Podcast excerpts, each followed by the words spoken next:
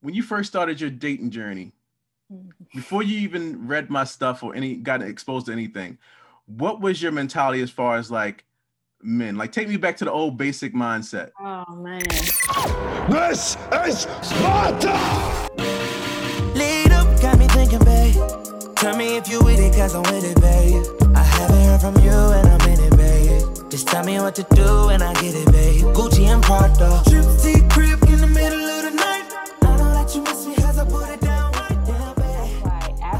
questions during dating on dates is so important.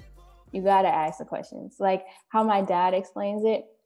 If you're the top, if you're the CEO of a company, how long are you going to interview someone before you give them like this top position it, to run your business? Like you're gonna grill them basically. You're gonna make sure that they Good know point. the ins and outs. So that's what you should be doing when you're dating. You need to be asking everything. You need to know if this is the type of person that can walk alongside you.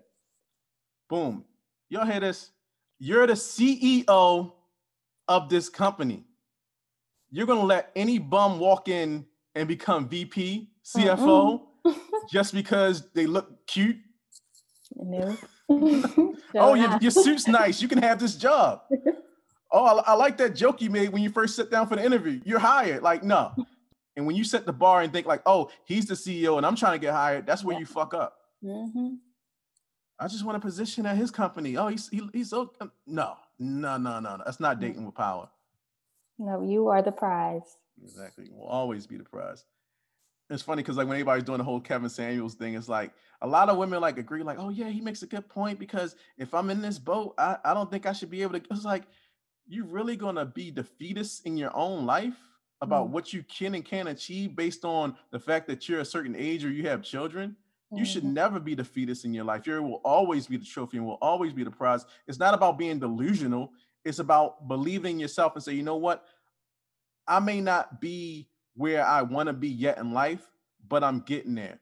I may not look as far as I want to look physically in life, but I'm hitting the gym and I'm getting there. I may not have the, the best luck with men in the past, but I'm getting there. So when you believe that you're still ascending, it's not a delusion. Period.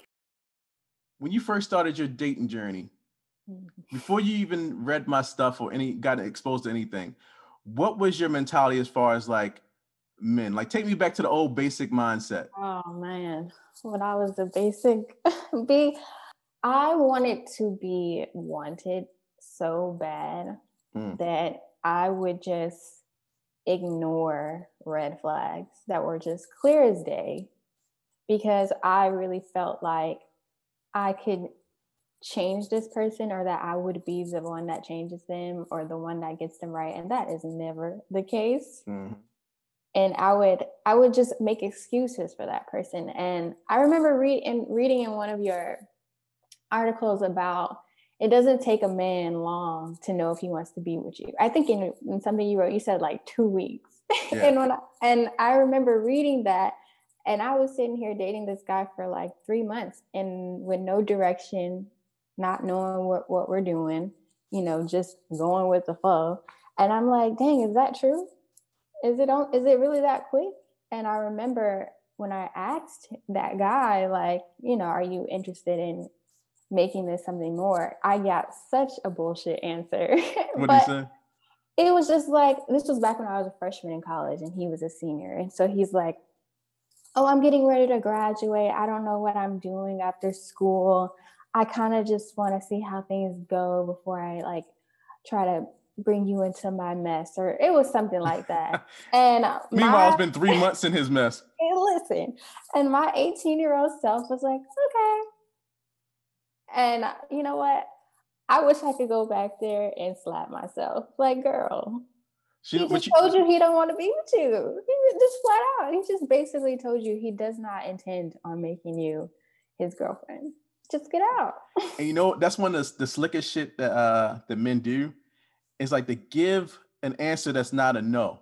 Mhm. Because unless you're flat out telling a woman, no, I don't want to be with you, she's gonna find some kind of silver lining in that. listen, Like I'm getting my life, I gotta get my life together. Oh, I gotta work, I gotta wait till work slows down, or my mother's sick right now, or like what like a man will use any excuse in a book to say, let's talk about that later, or not right now, or let's table this conversation. And as a woman, like it sounds like you're like, you know what? He didn't tell me no, so let's let's ride this out. They leave that hope in you, you know, they mm-hmm. drop a little bit of hope in you. Like they kind of give you this like deadline in a sense. Like when this gets together, let's revisit that. And then when that comes, you realize, no, they don't mean that. They keep pushing it back. The proof is not in him not going anywhere. He's he's lazy. Men are lazy. men are born. And like I always say with the whole game changer versus placeholder thing, if a man sees you as a game changer, two weeks in, he knows. Just like your fiance knew. He's like, a man knows is like the energy, the vibe, and then when you get into the personality and, and really understand who this person is, like, how can I ever leave this out here in the streets? You can never be for the streets because I want to fucking lock you away in the house. It's like you know, like even when I met my wife, it's like I, I want her forever. It's like men invented romance. It's like back in the day, like we were the ones first writing poems and poetry and, and sending the women and, and writing songs and on the piano. It's like men did the most sappiest shit throughout history, all for women. And then they did the most violent shit throughout history, all for women, because we feel it instantly. Mm-hmm. It doesn't take month after month after month. So if you're currently in a relationship and you're like, no, that's not true. We've been together for X amount of months and we still don't know, and I don't know, you're lying. Lying. you know that you want him and you know that he doesn't want you as much as you want him. That's why it's going so long. You're dragging your feet and not going anywhere. And then for those of you that um, are in year-long relationships or multi-year relationships and you yet to get engaged or like, oh, I don't really want to be married. Bullshit. You're already married to him anyway because you've been there for years. You're not going anywhere. So you may as well be married. so don't lie to yourself in that respect either. It's like I understand like you want to get defensive and you want to say, you know what? What he said isn't true because it can't be true because that would mean my relationship is a lie and I'm with a man who sees me as a, a placeholder, not a game changer. I just want you to know the truth and to win at life.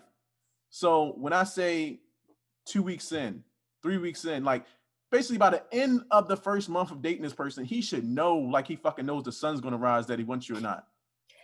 Exactly. That was exactly how it was with my relationship now. Like we started, it was less than a month that we became officially boyfriend and girlfriend it and that's when I was like, wow, all this time, that's really all it takes is just you being on the same page and this person just showing you that they want you.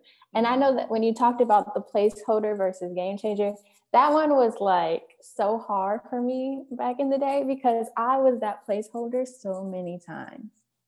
And I every time I would read that, I would it would just make me feel so bad, but it was like I was allowing myself to be that because I knew that this person wasn't trying to commit to me, but I was like, at least he's coming over.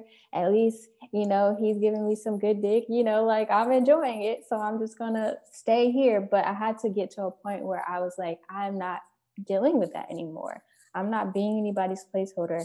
If you're not here for me right off the bat, then I don't want anything to do with you. And it just, it just took time for me to really make that decision for myself. And then from there, dating got really easy for me. I would say like my tolerance for bullshit was so low at that point. I was like, after a few dates, if I felt like you weren't on the same page as me, bye. Hold up, hold up, hold up, hold up. This is one of the best conversations I've had on this show. If you want to hear the complete episode, tune in at farfrombasyc.com and set your new year off right.